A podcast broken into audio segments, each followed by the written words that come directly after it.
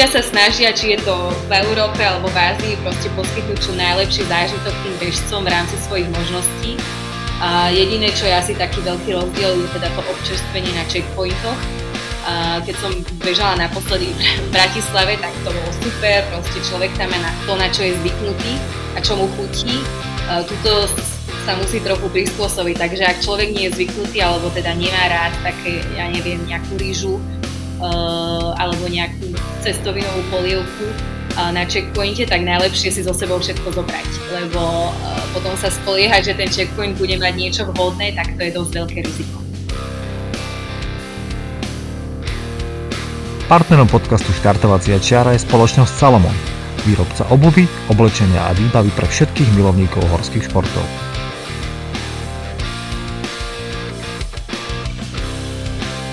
Všetky dôležité informácie nájdete na našom webe www.štartovaciačiara.sk kde sa môžete prihlásiť ku odberu podcastu, aby ste nezmeškali ďalšiu epizódu. Ak máte námety k nášmu podcastu, návrhy na inšpiratívny príbeh či osobnosť, dajte nám o tom vedieť. Vaše maily môžete posielať na adresu podcast zavinač štartovaciačiara.sk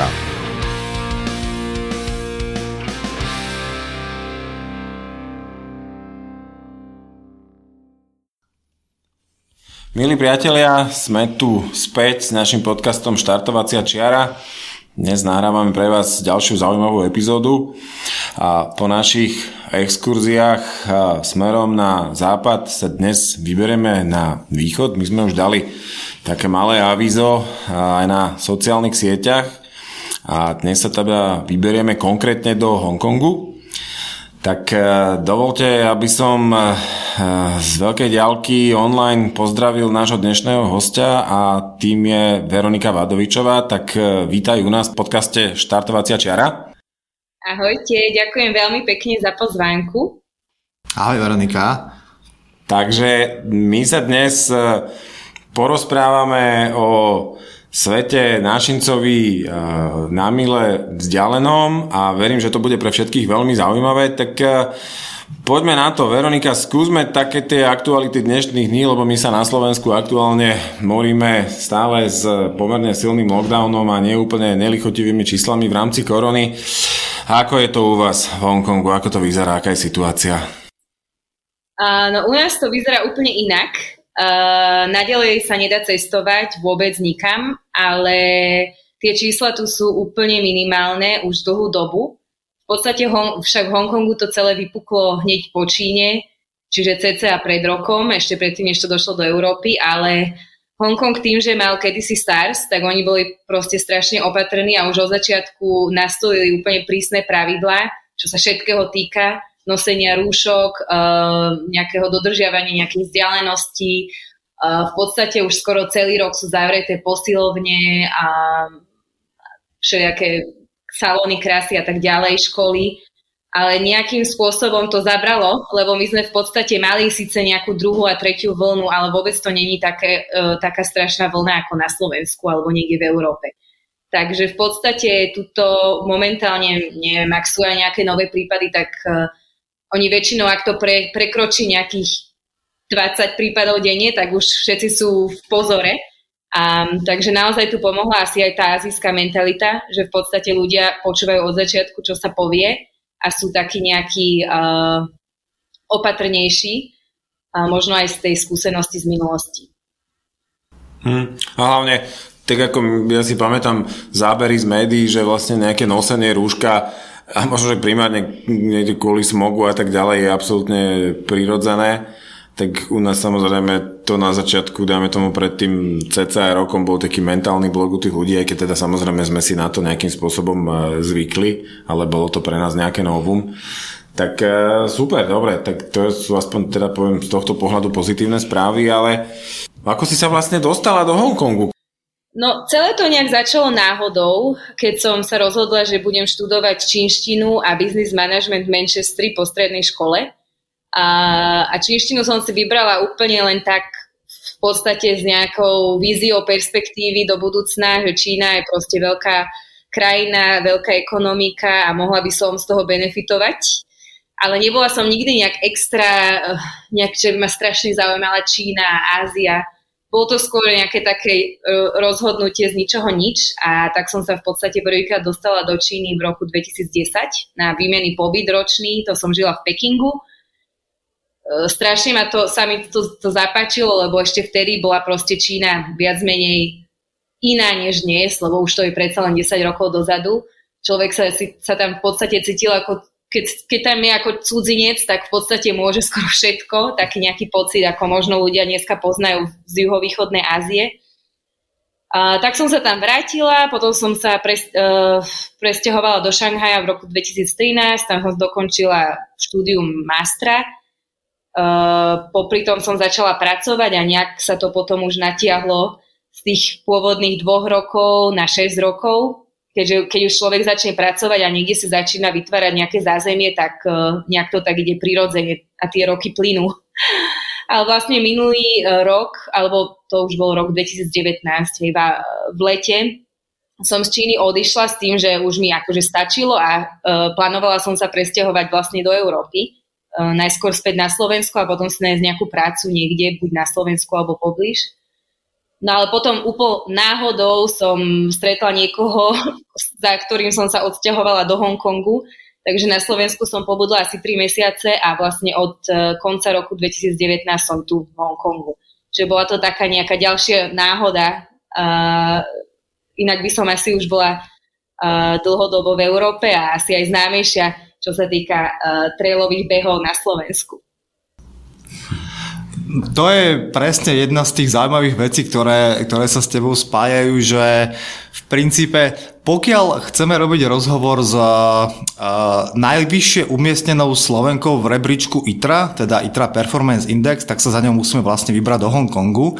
A, a zároveň ešte takým ďalším paradoxom vlastne je aj to, že uh, v tom rebríčku, rebríčku ITRA teda nemáš zatiaľ žiaden slovenský beh a ak sa nemýlim, tak ani európsky. Hej, všetko, čo si doteraz vlastne zabehla, tie veľké veci, tak sú zatiaľ v Ázii a ak to teda správne chápem, boli sme blízko toho, aby si sa vrátila sem a začala behať európske preteky, ale ešte si musíme počkať asi však. No a tak plány boli aj tak ísť e, na európske preteky, lebo predsa len e, tam je väčšia konkurencia, aj silnejšie bežkyne, ale to potom zase prekazila korona. Takže ja som plánovala napriek tomu, teda, že bývam v Hongkongu, tak veľmi som chcela um, v roku 2020 sa zúčastniť väčších pretekov a teda väčšina z nich by bola v Európe. Takže to mi znova nevyšlo. A hej, je pravda, že všetky tie preteky v podstate, čo tam je na, sú na ITRA uvedené, tak uh, všetky sú z Ázie. Mm. Veď k ním sa ešte detálnejšie dostaneme, keď, uh, sa, keď prídeme k tvojej teda uh, ultra a trailovej, trailovej kariére, ale možno by sme mohli začať teda úplne od začiatku, keďže uh, tie tvoje behy začali, ak sa nemýlim, pred nejakými takými troma rokmi, ale Nebolo to tak, že vtedy si objavila, že existuje šport. Ty si bola športovec už predtým, tak skús nám povedať, aký bol tvoj vývoj ako športovkyne. Tak ja som v podstate od malička, alebo od malička od nejakých 8 rokov hrála hádzanú uh, až do, do 18. Takže v podstate už vtedy som mala nejakú takú disciplínu, čo sa týka športu, lebo teda som chodila pravidelne na tréningy, na zápasy každý víkend. Bavilo ma to, proste šport mi išiel, ale už vtedy som vedela, že moja silná stránka je beh. v podstate uh, bola som vždy najlepšia bežkyňa v týme, ale tak tam moc o ten beh nešlo. A potom nejak uh, som prerušila nejaké také ak- aktívne obdobie, začala som chodiť na vysokú školu, tam sa človek venuje iným záležitostiam, tak som v podstate tak behávala možno raz, dvakrát do týždňa rekreačne. Ale potom, čo som sa presťahovala do Číny, tak uh, po nejakých dvoch, troch rokoch, uh, keď už človek sa presíti nejakého života v obrovskom meste, lebo Šanghaj to má 23 miliónov obyvateľov, v podstate každý, každý, každý deň a každú noc má kam ísť von. Len po, nejakom, po nejakých dvoch, troch rokoch už sa mi naozaj zdalo, že tak toto mesto mi nemá asi čo ponúknuť. A som zvažovala tiež návrat späť domov. A potom som zistila, že, že v podstate aj v Šanghaj je kopa rôznych športových komunít, na ktoré človek len tak nenatrafí, ale keď už um, nejak si vybuduje kamarátov v týchto skupinách, tak ľahko sa potom v podstate do nich dostane. Uh, a čo je ešte celkom špecifické na Číne, je, že tým, že tam žije tak veľa uh, zahraničných ľudí, tak tie komunity sú veľmi otvorené proste no, nejakým novým ľuďom, uh, aj keď ešte človek nikoho nepozná, tak proste ho tam vítajú s otvorenou náručou čo veľakrát sa mi zdá, že na Slovensku a v Európe tam si človek vybuduje nejakú tú svoju skupinu už, už od, od, od mlada a to je proste tá skupina uzatvorená. A tuto v Ázii sa mi to zdá viac tým, že tu je veľa teda tých e, ľudí ako expatov, a tak v podstate tie komunity sú otvorené a tak som sa dostala do komunít rôznych bicyklových, triatlonových a všelijaké možné proste druhy športov som striedala a mm, začala som sa venovať triatlonu Eh, v roku 2015, lebo na to tam boli veľmi dobré podmienky v Šanghaji.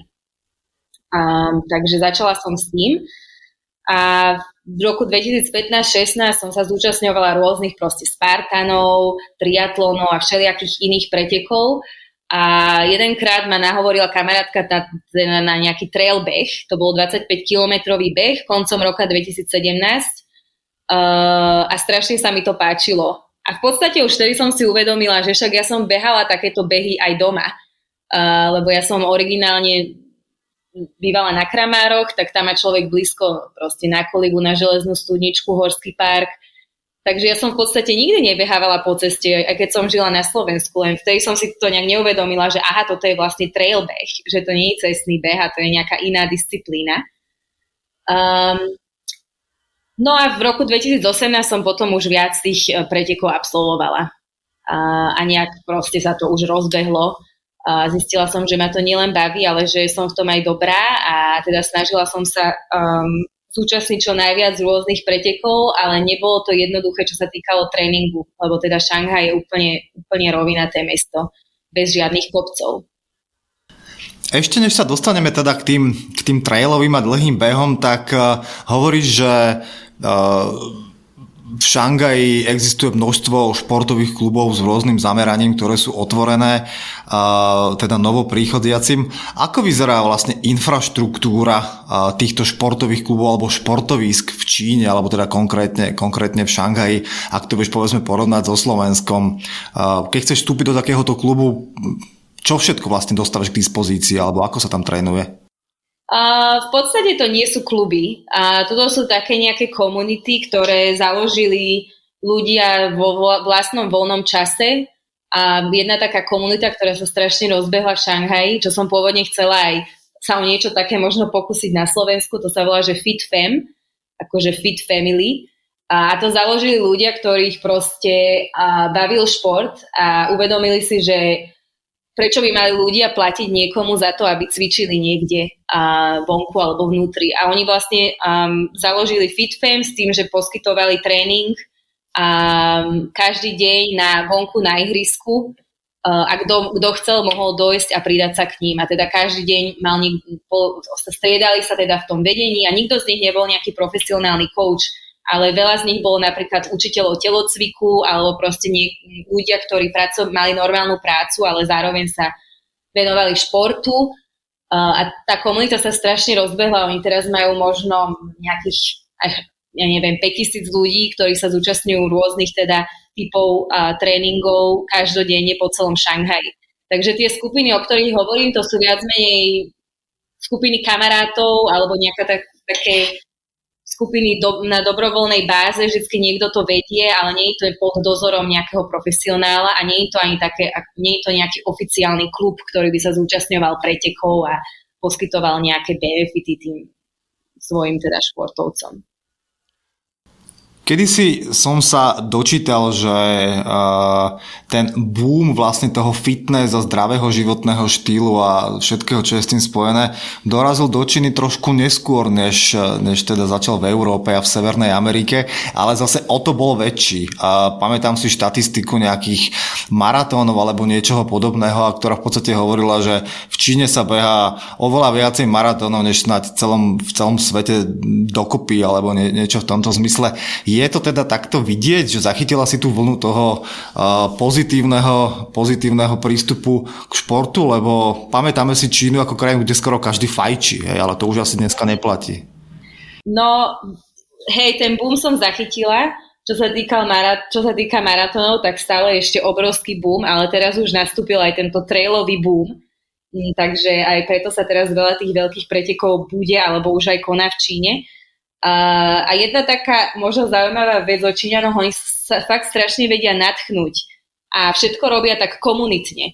Takže nie je to individuálne a keď sa niekto natkne, tak už aj všetci jeho kamaráti sa natknú a idú proste do toho spolu a aj keď nie sú rýchli alebo nie sú tí najlepší, tak proste sa vyhecujú a, a idú do toho, takže majú taký nejaký veľký elán a určite ten boom tam bol značný počas, počas teda toho, čo som ja aj žila v Šankaji, ale ešte je veľký rozdiel medzi mestami a, a teda nejakými uh, vidieckými oblastiami, keď človek je niekde na vidiek, dajme tomu, to znamená akože do mesta možno menšieho ako 100 tisíc ľudí, čo už je veľmi malé mesto, lebo väčšina tých miest je teda zo pár miliónov minimálne. A tak tam ešte to je oveľa zaostalejšie. Tam ešte akože tá klasic, ten klasický, klasický nejaký stereotyp, že všetci fajčia, všade sa fajčí, uh, tak to ešte prevláda.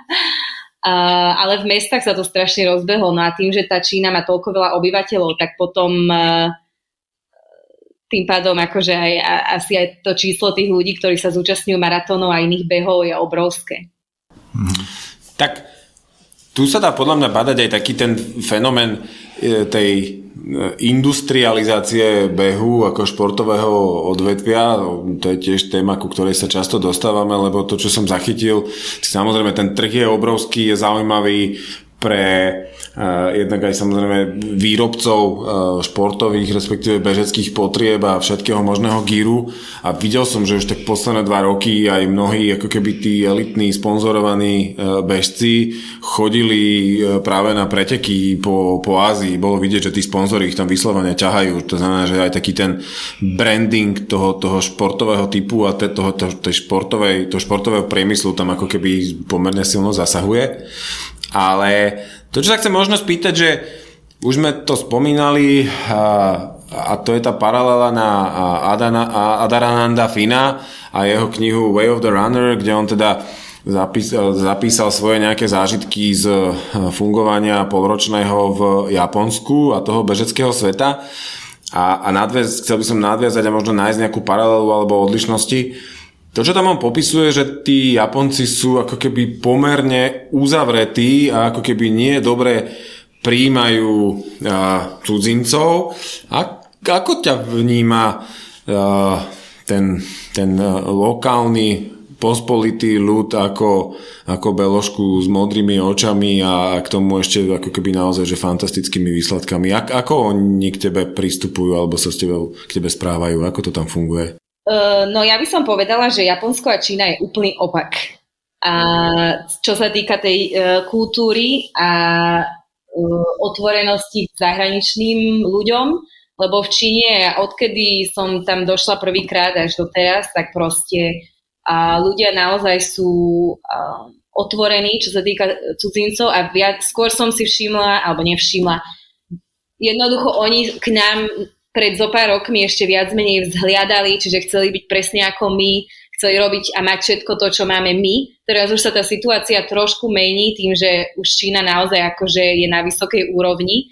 Um, tak aj v, niek- v mestách už je vidno, že proste už to nie je také ako kedysi, že všetci sa na teba pozerajú, ale oni sa vždy pozerali akože nie v nejakom zlom zmysle, hej. Skôr také, že á, niekto zaujímavý, niekto iný a keď zistia, že viem rozprávať po čínsky, tak sú úplne z toho natešení a začnú sa vypytovať milión otázok. Um, a rovnako aj v tom športe proste sú veľmi otvorení a skôr taký zaujímavý fakt o Číne je, že um, oni organizujú strašne veľa teda tých pretekov po celej Číne, hej, a každá tá provincia a chce získať čo najväčšie renomé a ich beh je najlepší a v podstate akože snažia sa to robiť štýlom, že urobme ten náš pretek akože medzinárodný, čiže snažia sa tam nalákať nejakých cudzincov, čo sú väčšinou teda študenti a nejakí expati, čo žijú v Číne a, a behávajú. A tých tam zavolajú zadarmo. Takže ja som sa zi, e, zo začiatku zúčastňovala rôznych pretekov, kde sme mali všetko zaplatené, transport, vstup na tie preteky, uh, ešte aj ceny sme povyhrávali. A oni sa potom teda tvarili, že tie preteky sú medzinárodné, lebo mali bežcov odtiaľ, odtiaľ, odtiaľ. Takže skôr také komické, že uh, veľa ľudí proste takto cestovalo po Číne kvázi zadarmo a zúčastňovalo sa rôznych pretekov a oni na, asi naopak, uh, teda tí Japonci, čo ste hovorili, že boli uzavretí, tak tuto je to naopak, oni chcú mať čo najviac aby teda ten ich pretek vyznel čo najlepšie. A, to bolo také vtipné, také vtipné zážitky zo pár. Um, čiže by som povedala naozaj, že úplný opak uh, od, od toho Japonska. Mm-hmm. A to je veľmi zaujímavé, lebo ja napríklad ako uh, z toho, čo som zachytil svojho času uh, členovia rodiny žili nejakú dobu vo Vietname a keď mi rozprávali tie zážitky, ako sa Vietnamci natierajú bieliacimi krémami, aby vyzerali ako belosi, tak som z toho akože odpadával a to som to nechápal. Ale vďaka za tento zaujímavý pohľad. Ja, keď môžem, a je vidieť, že ti a práve tá jazyková znalosť ako keby umožňuje zapadnúť do, do tej komunity, a k tomu samozrejme tie super výsledky. A chcem nadviazať ako keby možno, že takou uh, otázkou. Videli sme, že už si sa objavila aj v nejakom podcaste, a ktorý, ak sa teda nemýlim, tiež je drivovaný nejakou uh, expat komunitou v Hongkongu. A druhá vec, ktorá teda je a kam to smerujem, je uh, Asia Trail Girls. Myslím, že tak by mal znieť názov aktivity, v ktorej ty si zapojená. Tiež som si všimol, že tam je okrem iného teda aj nejaký podcastový uh, content, ale teda o čom sú Asia Trail Girls? Ako sa angažuješ v tejto aktivite? Čo, o, čo, o čom to je, ak môžeš povedať? Uh, tak Asia Trail Girls som vlastne ja založila na začiatku sama. To bolo pred, zhruba pred rokom som s tým začala, lebo ja som sa presťahovala do Hongkongu a originálne som naozaj chcela skúsiť behať na nejakej poloprofesionálnej báze, lebo ja som sa sem presťahovala a nemala som žiadne zamestnanie. Uh, len potom teda znova korona. a keď som si uvedomila, že teda všetky moje plány uh, bežecké na minulý rok uh, padnú, tak chcela som proste sa v niečom angažovať, čo mi je blízke a čo má nejaký zmysel aj teda spojené s tým, čo ja mám rada a čomu sa venujem tak som založila Asia Trail Girls a inšpirovala som sa stránkou americkou, to sa volá, že Trail Sisters, čo možno ľudia aj poznajú, čo je v podstate taká platforma pre ženy, bežkyne a teda hlavne bežkyne teda trail behov, kde si v podstate to slúži ako nejaký taký blog, kde ľudia môžu pridávať nejaké články o rôznych zážitkoch z, z behov, ale teda väčšina, teda všetky tie články sú písané ženami a teda uh, aj je to orientované pre ženy, takže veľakrát sú tam všelijaké uh, recenzie rôznych uh, topánok alebo oblečenia, ale teda z tej ženskej perspektívy. A ja som proste chcela uh, založiť niečo také podobné, tak tiež som začala najskôr s tými článkami, len potom som mala problém s tým, že nájsť ľudí, ktorí vedia napísať článok po anglicky, aby to proste sa dalo čítať, aby to malo zmysel, lebo predsa len akože Asia Trail Girl sa, sa orientuje na ženy v Ázii. Uh, tak potom som si povedala, že možno nielen tie články, ale možno, že aj teda nejaký podcast by bol fajn a začala som rozmýšľať na rôzne smery. Ale v podstate celý, uh, celý nejaký goal týchto Asia Trail Girls je zapojiť viac žien do, do bežeckej komunity v Ázii, teda hlavne tej trailovej komunity. Uh, lebo na rozdiel od Európy a Ameriky, tak tu ešte um, sú tie čísla tých bežkyň oveľa menšie oproti mužom. Uh, Hongkong je možno taká výnimka ako veľké mesto, uh, ale v, naj, v iných krajinách, kde som v podstate pretekala, tak tam vždycky uh, to percento tých žien je možno nejakých 20% a väčšina z nich sa zúčastňuje tých menších vzdialeností uh, a, a ja v tom vidím veľký zmysel, lebo to, čo mne dáva beh, tak je úplne super a uh, dodáva to sebavedomie, aj teda športovú kondíciu, ale aj mentálne proste toľko síly, že každý z toho môže mať nejaký benefit. A, a teda rada by som zapojila viacero žien a, v Ázii do, do trail behov a v podstate prostredníctvom Asia Trail Girls sa snažím nejak vybudovať komunitu uh, nielen tu v Hongkongu, ale podstate v celej Ázii, ale tak Hongkong momentálne je ten najjednoduchší, keďže sa tu nachádza. Hmm. No referencia pre našich poslucháčov, pokiaľ by vás toto zaujímalo, tak uh, webový odkaz, linka je asiatrailgirls.com a určite ho uvedeme aj v teda poznámkach niekde v, naš, v rámci našej epizódy, takže sa na to môžete pozrieť a, a nejakým spôsobom keby nastať možno tú atmosféru aj týmto spôsobom. No poďme sa možno skúsiť posunúť teda už k tomu tvojmu veľmi e, úspešnému pôsobeniu v trailovom, respektíve ultratrailovom behaní. Ty si spomenula teda nejaký prvý, možno že inšpiratívny beh s tvojou kamarátkou, nejakých 25 km trailu. A ako sa ďalej teda odvíjala tvoja trailová ultratrailová dráha, keď to môžeme prejsť možno cez nejaké také významné milníky, preteky, keby si takú dala možno retrospektívu. A, no tak ten prvý pretek to bol november 2017 a potom ďalší pretek bol asi v júli 2018. A, lebo tým, že som bola v Šanghaji, tak proste a nemala som, napriek tomu, že som spomínala veľa komunít, tak teda trailová komunita tam nie je, lebo sa tam nedá trénovať uh, na, na kop, kopcoch nejakým spôsobom, takže nejak som sa tomu nevenovala, ale potom v tom lete 2018 som nejak sa zahlásila na viacero pretekov, možno som nahovorila nejakých ďalších kamarátov. Um, a v podstate všetky tie preteky v tom roku som vyhrala. Na začiatku to bolo, tuším, že 30-40 kilometrov. Potom v, nove, v novembri 2000 18 uh, eh, som prvýkrát sa zahlásila na ultra beh, čiže to bolo 70 km a v decembri tuším 86. A všetky tieto preteky som vyhrala, uh, niektoré boli možno bez konkurencie, niektoré boli celkom akože veľké. Um, tak potom som si uvedomila, že teda naozaj uh, na tom asi niečo bude, nielen, že ma to baví, ale uh, aj to, že som v podstate úspela uh, na každom jednom preteku. Um, tak som sa rozhodla, že v roku 2019 sa pokúsim ešte viac proste súťažiť a zapojila som sa do ligy, čo tu je taká liga v Ázii, to sa volá, že Asia Trail Master, a, ktorá vlastne spolupracuje s rôznymi organizátormi pretekov po celej Ázii a vyberá si preteky, ktoré, ktoré budú teda súčasťou tej ligy a, a tam v podstate človek superí už s rôznymi bežcami z rôznych krajín. Um, tak aj tak, aj tak musím povedať, že teda konkurencia tam nebola až taká veľká znova, lebo uh, čo sa týka Ázie, tak by som povedala, že tá špička tých bežcov je v tom Japonsku a v Číne uh, a tí sa moc ne, nezúčastňujú týchto pretekov v iných krajinách. Uh, a tí bežci v tých juhovýchodných krajinách, kde sa teda udialo väčšina tých pretekov, ktorých som sa zúčastnila, tak tam je ešte ten level dosť nízky. Takže ja už od začiatku som bola o dosť lepšia než všetci tí ostatní a viac menej som superila s mužmi než so ženami. Uh, a teda som koncom roku 2019 tú ligu aj vyhrala.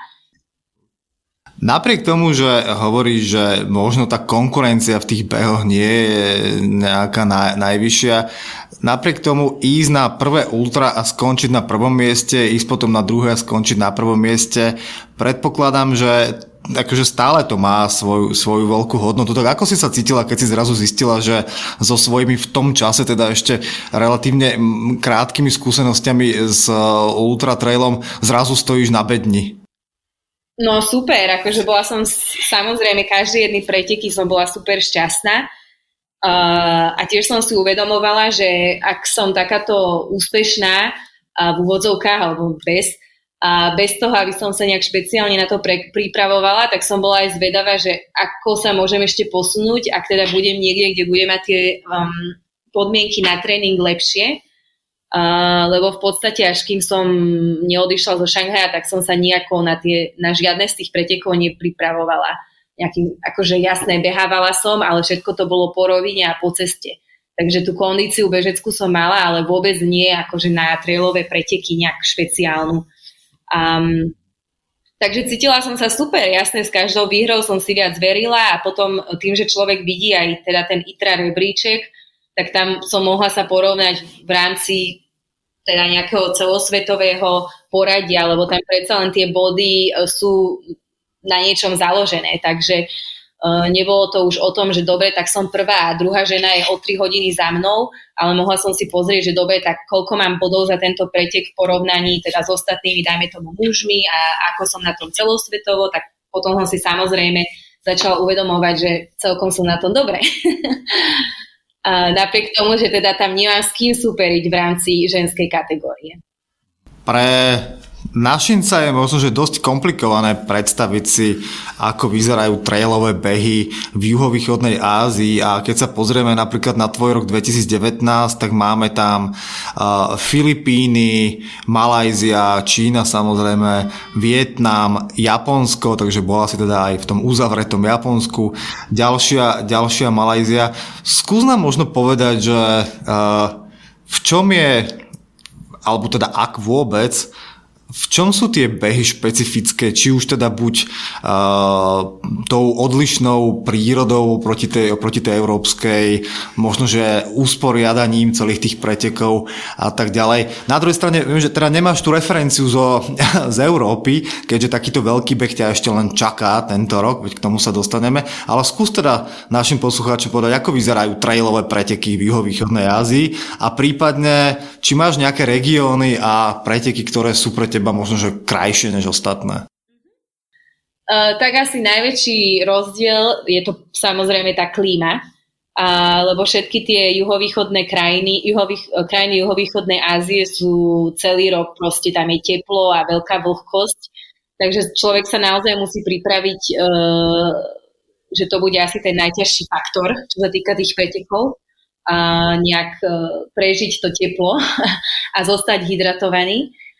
A aj čo sa týka prírody, tak taktiež, tak väčšina tých behov to boli proste, to bola džungla, a, kde teda ten organizátor tých pretekov musel nejak vytvoriť nejakú trasu, ale neboli to nejaké také ozajstné trasy turistické, ako možno si človek predstaví, že dobre, ak sú nejaké preteky v Tatrách, tak uh, väčšinou sa ide teda po aspoň ja si tak predstavujem, a že väčšina tej, tras, tej trasy bude po nejakých akože turistických kvázi chodníkoch a tam to je viac také, no proste džungla, divočina.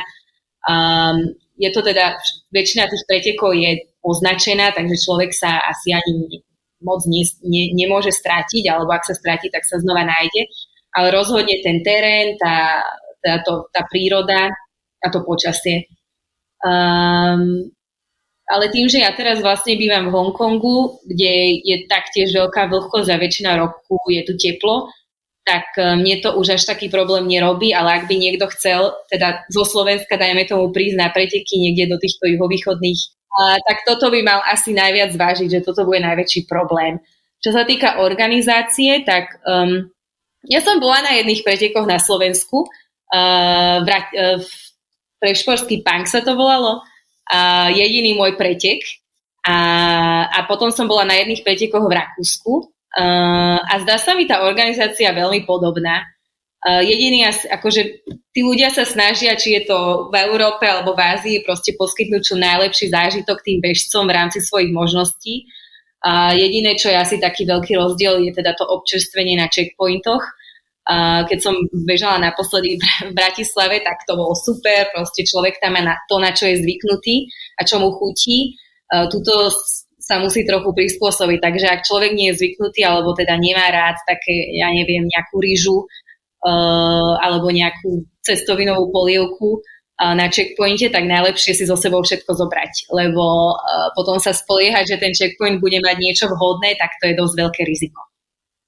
A čo tam teda tak majú len pre zaujímavosť ešte okrem ríže a cestovinovej polievky? Možno taká exotická vsúka.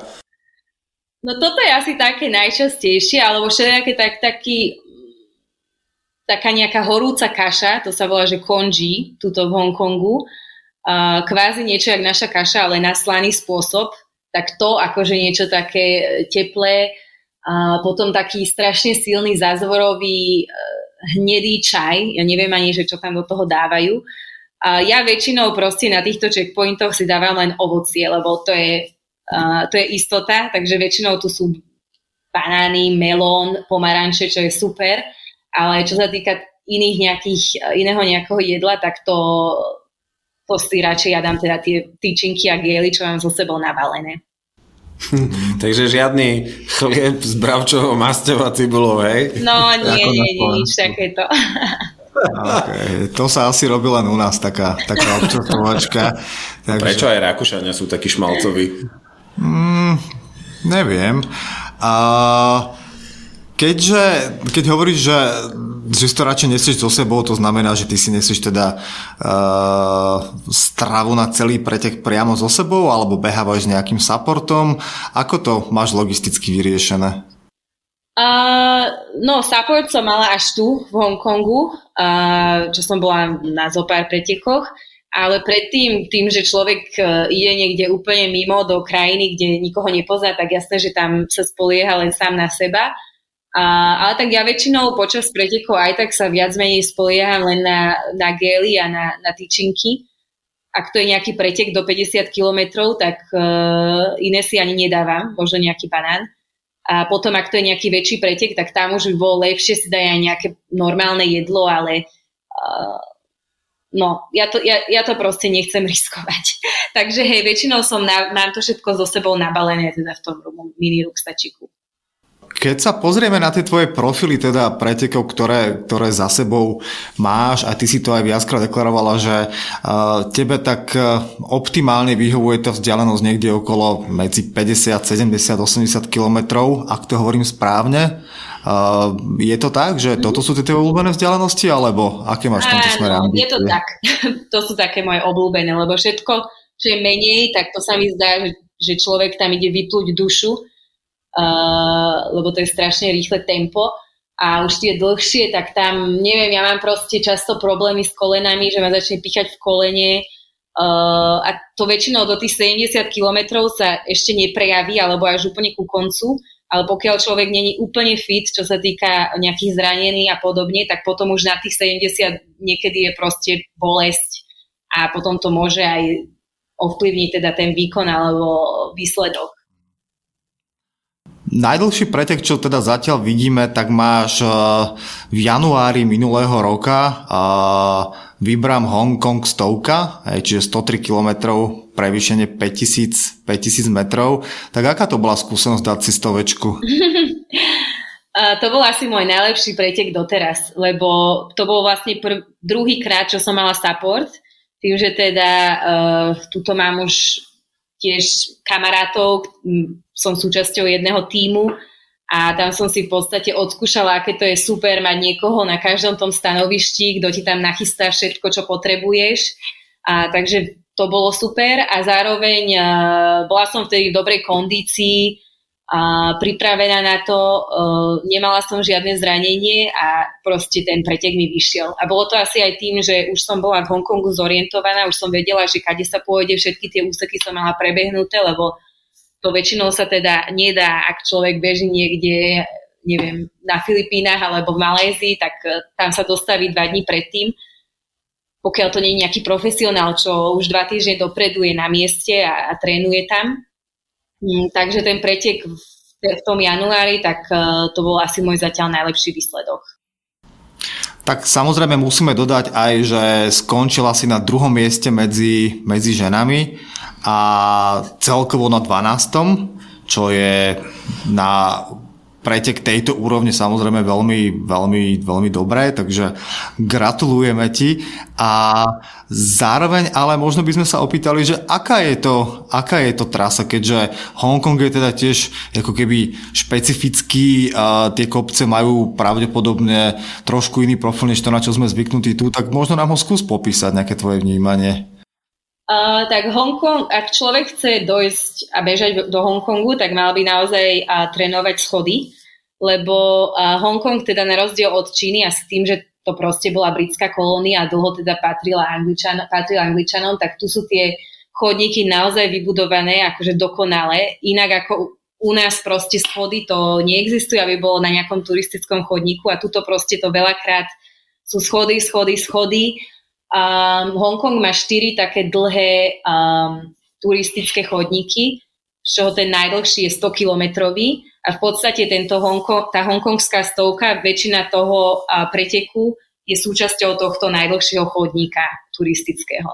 Takže a, povedala by som, že polovica aspoň toho preteku bola po, po celkom zhodno, schodnom teréne a polovica bola možno taká keby off-road. Neho, nehovorím úplne, že asfaltka tá polovica, ale tým, že tie chodníky sú naozaj dobre spravené, veľakrát tam je aj as, veľakrát sú tie chodníky aj vyasfaltované, bola tam aj cesta, takže zhruba takýto terén, čo zdá sa mi, že v tých, neviem zase povedať, ale predstavujem si, že ak človek niekde beží v Alpách, niekde vo Francúzsku, tak väčšina toho preteku uh, nebude niekde na asfaltke a nie sú tam rozhodne žiadne schody. Uh, a čo sa týka kopcov, tak uh, najvyšší kopec z Hongkongu má 950 metrov a teda je tiež súčasťou toho preteku, ale v podstate tuto veľakrát človek ide z levelu 0. Takže napriek tomu, že tu nemáme hory ako na Slovensku, dajme tomu nad 2000, hej, ale uh, tým, že človek začína z oveľa nižšej úrovne, tak dá sa bežať uh, aj 700-800 metrov na, niektorých, nie, na niektorých miestach do kopca vertikálne. No k tomu, ako sa trénuje v Hongkongu sa ešte tiež samozrejme, samozrejme dostaneme. A nás ale zaujala ešte taká vec, že keďže všetky tie preteky sú pre nás vlastne a, veľmi exotické, hej, a mnohé z nich ani, ani nepoznáme, preto sa k ním stále vraciame.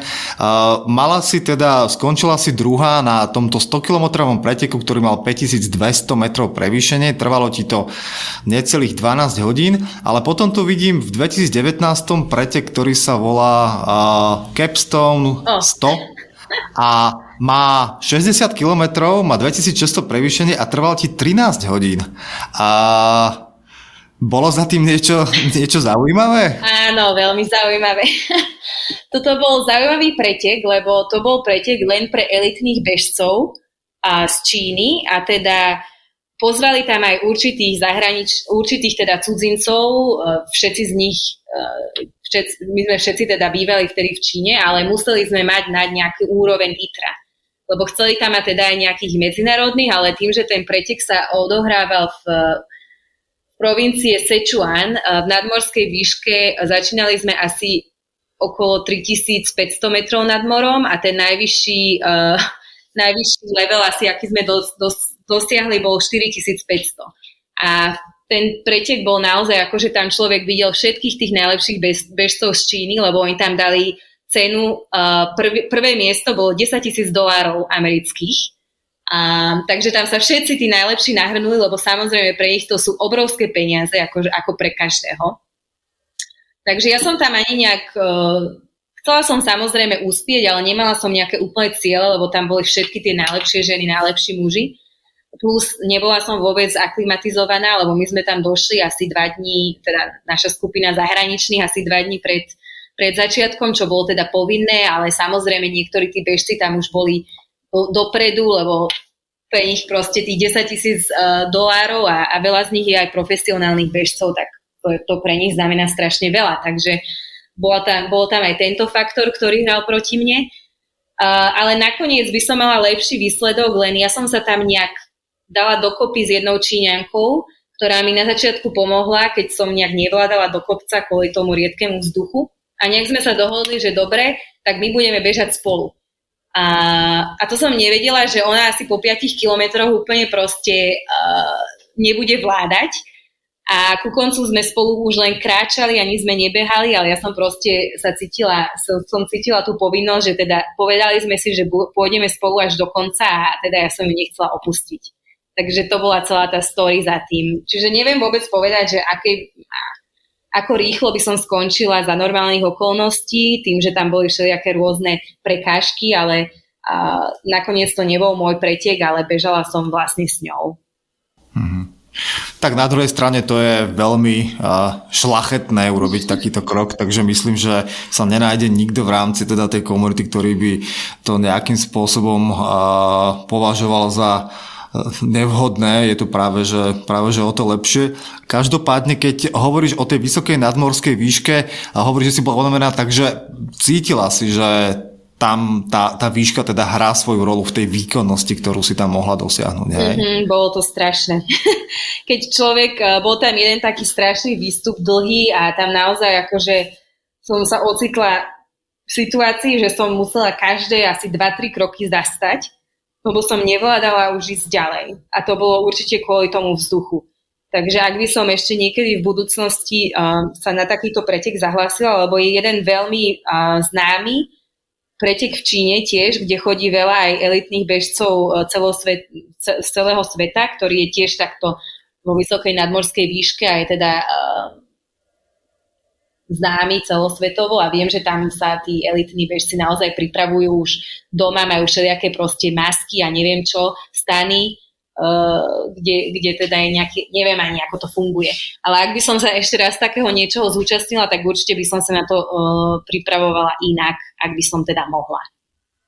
Ja skúsim predsa len, ty si pred nejakými pár minútami povedala teda, že no dobre, bola som na pretekoch, behala som, vyhrala som, lebo možno aj konkurencia nebola, neviem aká silná, ale hm, keď sa na to pozerám a vrátim sa k tomu uh, behu uh, Hong Kong 100 a ty si tam skončila medzi ženami teda na druhom mieste, celkovo 12.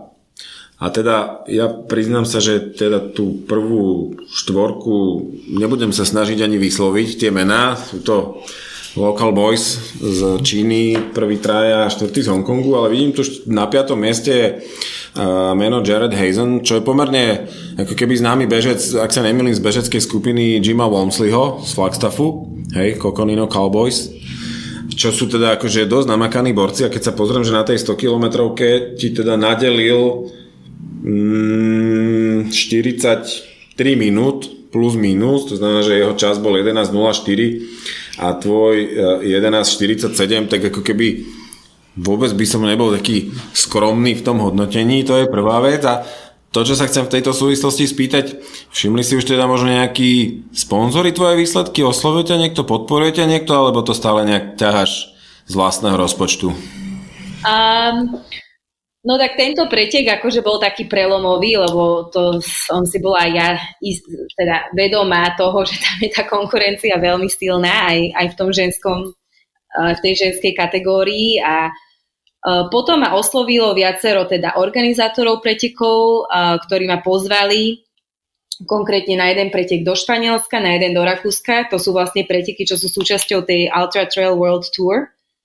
Um, a hej, mala som aj uh, diskusiu s jednou značkou, to sa volá Kailas, to je v podstate čínska značka, ale celkom veľká v Číne, uh, na štýl Salomonu. Um, len potom podľa mňa problém bol aj v tom, že a ja som sa síce osvedčila na tom jednom preteku, ale potom sa už žiadne tie ďalšie nekonali.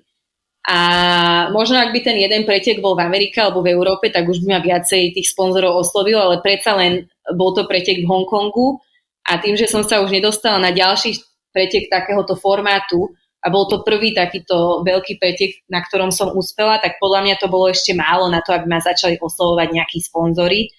Uh, oslo, tu akože lokálne ma oslovili nejaké menšie značky, ktorým som sa viac menej uh, ja, ja som im chcela pomôcť v podstate tým, že ich budem propagovať, ale nebol to, ne, nebol to nejaký veľký sponzor, čo tiež som dúfala, že uh, by sa mi mohlo podariť, ak by som teda pokračovala uh, v takom istom štýle ako ten prvý pretek uh, minulého roka, no len nová korona. Takže, takže neviem ani povedať, že uh, či by ma niekto bol oslovil alebo nebol oslovil, ale možno ak by som vyhrala alebo uspela na nejakom ďalšom, tak už by to bolo dosť na to, aby, sa, aby ma niekto teda sa ma niekto aj opýtal. OK. A Dobre, ale každopádne samozrejme vďaka tým výsledkom ty sedíš e, pomerne vysoko, čo sa týka teda Sloveniek, tak myslím si, že to teda bavíme s, s, s jednotkou. Čo sa týka ITRA rankingu, sedíš vysoko aj v tom globálnom rebríčku. Mm, ja som teda niekde zachytil, že tvoja ambícia, cieľ je sa dostať, e, pokiaľ by to šlo do top 10 v rámci ženského hodnotenia ITRA, platí? Mm, no, tak to je taký sen, čo by som chcela, jasné, lebo Veľakrát tá, ten, ten rebríček, e, akože človek sa aj stretne s niektorými tými bežkyňami, ktoré sú na vyšších pozíciách a vlastne zistí, že sú celkom aj uh, podobné, čo sa týka výkonnosťou. Takže tamto je podľa mňa aj o tom, že koľko pretekov človek absolvuje, kde, kedy, s akou konkurenciou. Aj sa mi zdá trochu, že možno, že tie azijské preteky nie sú úplne až tak docenené bodovo, ako možno niekde v Európe alebo v Amerike, tým, že predsa len tí bežci tu sú ešte menej známi. Takže zdá sa mi to ako taká meta, ktorá by sa mi možno, že mohla jedného dňa podariť, no len uh, hovorím, že teraz tým, že a celý rok sa nič nedialo, tak uh, jeden rok uplynul Takže uvidíme, no, že ako, akým smerom sa to pohne. A potom by som jasne, že chcela sa ešte, ešte zlepšiť, zdokonaliť a hlavne ja sa tu nemám moc s kým porovnávať, takže to je aj trochu problém. A že ak by som bola niekde inde, tak predsa len je oveľa viac tých dobrých bežkých v Európe, v Amerike, čo by sme sa mohli stretnúť na nejakom lokálnom behu, len túto v podstate tým, že tá konkurencia tu nie je, tak uh, nemám sa moc s kým porovnávať. No, tak e, práve toto je dobrý čas na to, aby sme sa vlastne dostali z, z tej diskusie o minulosti k diskusii o súčasnosti a budúcnosti, lebo teda akože nastúpené, nastúpené to máš dobre a myslím, že si môžeme rovno povedať, že keby teda korona nezasiahla, tak e, tak e, tie úspechy e, by ťa, by ťa čakali. Tento rok som videl, že si registrovaná na CCC v rámci, v rámci UTMB, čo je teda veľký pretek, takže skús nám povedať, že aké, aké máš plány na tento rok, prípadne do budúcna, čo máš tak odložené, kam sa chystáš. Za predpokladu samozrejme, že uh, pominie táto pandémia, ktorú tu v súčasnosti zažívame. Keďže preteky sa rušia v jednom kuse. UTMB ešte stále drží. Dneska sa uzavrela vlastne tretia vlna registrácií, takže už je to finálne, tak dúfajme, že sa bude konať. No, takže v podstate aj kvôli tej situácii som sa na nič iné nezahlásila, alebo teda nezáväzne aj zahlásila na tie preteky, kde som vlastne mala byť minulý rok, čo bolo v Španielsku tá Peňagalosa, potom v Rakúsku Mozart, lenže to Španielsko to už, to už jasné, že padá, to už aj zrušili, ani ten Mozart tam som sa ani nemala ako dostať, takže reálne povedané tým, že ja žijem tu a nie v Európe, tak uh, proste tieto európske pre, alebo mimo azijské preteky mimo azijského kontinentu neprichádzajú do úvahy, tak stále tiež dúfam, že možno v tom auguste to CCC vyjde, takže tam som zahlásená, hej. Um, ale človek nevie povedať nič momentálne. Takže pred tým augustom som sa ani na nič nejak neprihlásila. Uh, potom teda v novembri tam sú tie majstrovstvá sveta v Tajsku, čo akože vyzerá skôr nádejne, lebo predsa len november a predsa len je to v Ázii nejak sa mi to zdá dostupnejšie, ale tiež neviem ešte, či, či sa to podarí alebo nie. Ak by sa situácia zmenila a teda by sa určite tie preteky CCC konali, tak sa sna- budem snažiť nejak poriadne dostať do formy predtým. Ale predsa len človek, akože už posledný pretek bol v marci minulého roka, takže už to bude pomaly rok. A, ale medzičasom som sa snažila túto tiež nejaké tie FKT alebo FKT, alebo ako sa to povie po slovensky. Fastest Moon Time. Po slovensky sa to nepovie nejako. tak človek... FKT, FKT. No, FKT, akože človek sa snaží aspoň nejak sa motivovať, lebo bez pretekov a bez, nejakého, bez nejakej konkurencii, tak eh, potom našťastie akože stráva segmenty ešte existujú, že človek môže sa pokúsiť akože to odbehnúť rýchlejšie a rýchlejšie a porovnávať sa aspoň sám so sebou alebo možno s nejakými zopár inými, čo to absolvovali. A, a teda tie FKT, a tiež um, som sa o dvakrát popustila, no len je to proste iné, než naozaj uh, s niekým superiť uh, osobne v jeden deň na tom istom mieste, lebo však aj všetké virtuálne preteky sú tu, uh, všetky tie preteky sú teda virtuálne, uh, len to je proste iné. Um, Takže momentálne nejak tak asi stále čakám, že čo sa, čo sa stane a medzičasom si bežím tak, ako sa mi chce. Hey. A každopádne odhliadnúť od situácie, ktorá teda stavia nejaké prekažky a limity, máš eventuálne nejaký vysnívaný pretek, podujatie, kam by si sa jednoho dňa chcela pozrieť? Hej, tu na, naša komunita veľa ľudí sníva o pretekoch typu Western States alebo Hard Rock 100, to sú tie, alebo Leadville, hej, také tie, tie vychýrené 100 milovky v USA. Máš ty niečo také, že poškoluje, že toto by jedného dňa som chcela zažiť, zabehnúť? Neviem, mňa nejak, mňa nejak americké preteky nelákajú. Neviem prečo, akože videla som veľa rôznych uh, dokumentov uh, na YouTube. Neviem, mne sa proste zdá, že tá, tá príroda v Európe je krajšia a že nejak aj tým asi, že aspoň čo som počula, uh, proste v, v Amerike je veľakrát zakázané bežať cez všelijaké tie národné parky, Takže v podstate tí bežci možno aj nevidia to najkrajšie, ale čo sa týka na Alp alebo Pyrenej v Európe, tak tam proste človek beží cez tie najkrajšie územia a časti tých krajín. A tým, že možno pre Slovákov um, tie európske preteky, tie už, oni už absolvovali, lebo však predsa len je to blízko, tak preto tie vysnívané sú v Amerike, ale pre mňa tým, že ja odkedy som začala, som stále len v Ázii, tak pre mňa v podstate tie európske sú tie vysnívané, lebo nejak ma to tam ťahá aj tým, že som zo Slovenska a tým, že si proste stále myslím, že tie hory v Európe sú jedny z tých najkrajších a aj čo sa týka behov a rôznych pretekov, tak práve to sú tie, ktoré ma lákajú. A dobre, ja len možno takú, že súku jasne rozumiem presne a, a, a absolútne chápem, čo, čo hovoríš. Samozrejme je to o tom, že to, čo možno naši bežci vnímajú, to, že na Slovensku, ale aj v Európe de facto kamkoľvek vybehneš, tak vo veľmi krátkej dobe nájdeš známku civilizácie, čo ako keby zase v tej americkej divočine tým, že to tam je tak obrovské, tak ako keby toto tam nie je, ale akože beriem to. Keby som teraz mal byť ešte, že úplne konkrétny a neviem, nakoľko sleduješ scénu a ponuku pretekov, behov na Slovensku, máš eventuálne tu na niečo také, čo by si rada jedného dňa si zabsolvovala? Mm, nejak to až tak moc nesledujem, musím povedať, tým, že sa toho nemôžem zúčastniť, uh, ale určite nejaké behy proste v Tatrách alebo na, v okolí Rohačov, tak proste v tých väčších kopcoch to má oveľa viac zláka. Uh, 100 milové preteky na Slovensku to ma neláka, Takže asi skôr, ako som hovorila predtým, tých, keď som, ak by boli nejaké preteky v oblasti Tatier, alebo teda tých vyšších kopcov okolo tých 50 kilometrov, tak to by bol taký ideál. A, a určite také aj sú, takže môžete mi poradiť. Samozrejme, že sú. Uh, máš ich veľa na výber.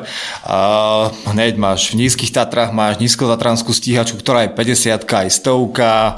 Uh, vo Fatre máš ultrafatru. Akože vybereš si naozaj. Každý víkend by si mohla behať, keby si chcela, keby si tu bola. Severný živloplast, živloplast. ten je plus minus v tých vzdialenostiach, ktoré ty uvádzaš, to je nejakých 70-80 Hej, tá dlhšia trasa má 70 km, hej, je to, tam, je to tam hore na východe, takže okolo Spiske Novej si tam by sa ti to tiež páčilo. Všetci hovoria, že je to veľmi pekná trasa. Potom ultra pobehanie 56 km okolo Zázrivej, takže takisto. Myslím si, že starej ľubovne. Stará Ľubovňa, pardon, Spišská, áno, áno. Hey. Teraz Julka ma zabije, že som to zle povedal. A, no, a keď si spomínala, že, že beháš, beháš a ani nevieš vlastne na čo v tejto chvíli, tak samozrejme všetci to tak máme, že beháme a trénujeme a nevieme ako keby na čo. Len teda dúfame, že nám výjdu tie preteky, ktoré sme si vysnívali. Každopádne Skúsme sa dostať k, možno k tomu tréningu, pretože zatiaľ to znie tak, že postavila si sa na štart a vyhrala si a vyhráva, že ideš ďalej. A moc sme sa nedotkli toho, či máš nejaký špecifický tréningový program alebo niečo podobné. Na strave vidím, že teda máš tam samozrejme tie kopce eh, v rámci, v rámci Hongkongu.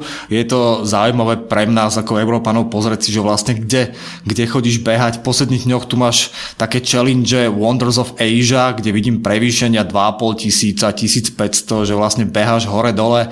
Uh, ako teda vyzerá tvoj tréning a, a je nejakým spôsobom špecifický? Mm, no za posledné mesiace nie je až taký špecifický, lebo teda väčšinou ho človek adaptuje na to, na čo sa pripravuje a keďže sa teraz nepripravujem na nič, tak uh, ako sme hovorili, tak nemá to nejak extra zmysel, tak uh, snažím, proste ja beži, behávam preto, lebo ma to baví, každý deň skoro si idem zabehať, uh, uh, proste to je to, čo mi dodá energiu do dňa, takže tak by som asi teraz zhrnula môj tréning, ale samozrejme, že človek cíti, že nechce nejak upadnúť, uh, nejak nechce, nechce proste, aby sa mu tá kondícia zhoršila. A tým, že Uh, ja takisto som momentálne s niekým, kto tiež je ultra bežec, takže tak my vlastne trávime naše víkendy. Čiže cez víkendy to sú nejaké dlhšie behy s väčším prevýšením a cez týždeň to sú kratšie behy, teda ráno pred prácou alebo po robote. A samozrejme, že snažím sa aby tam bolo aj to prevýšenie dostatočné, aj nejaký rýchlostný tréning, ktorý ale teraz zanedbávam za poslednú dobu a minimálne raz do týždňa teda posilo, posilovací tréning. Um, ale nemám nejaký akože úplný presný plán, že toto robím v pondelok, útorok, stredu. Väčšinou podľa toho aj ako sa cítim. Ale ak by teda bol teraz o mesiac nejaký pretek, tak určite si dám uh, nejaký prísnejší režim sama na seba, a aby som sa teda pripravila poriadne, teda možno zvýšila nejak ten objem alebo podľa toho, že na čo sa človek pripravuje. Ale nemám fakt nejaký momentálny režim, ktorý by som dodržovala pravidelne každý týždeň. A tam to, to, čo ste videli na strave, tamto Wonders of Asia, tak to bola práve taká virtuálna challenge, čo som organizovala uh, cez Asia Trail Girls, uh, kde sa zapojilo asi 100 tímov uh, po dvoch bežcoch. A väčšinou človek nebeháva takto hore, dole, hore, dole, hore, dole, lebo tam tých 2000 metrov, ak, ak chcem teda um, vybehnúť, tak uh, to minimálne 4 krát človek musí z hore, dole, hore, dole, hore, dole, čo nie je až také zábavné. Takže toto bola skôr taká challenge, do ktorej som sa teda uh, nejak hecla, ale ak by nebola tá challenge, tak by som tam asi nemala uh, takéto behy takéhoto štýlu. Takže zatiaľ teda také udr- taký udržovací režim a keď sa potvrdí, že sa tie preteky začnú konať, tak potom teda nabehneš na nejaký tréning, ktorý bude ako keby určený termínom konania toho daného preteku, hej? Mm-hmm. Akože ja behávam dosť veľa, tak či tak.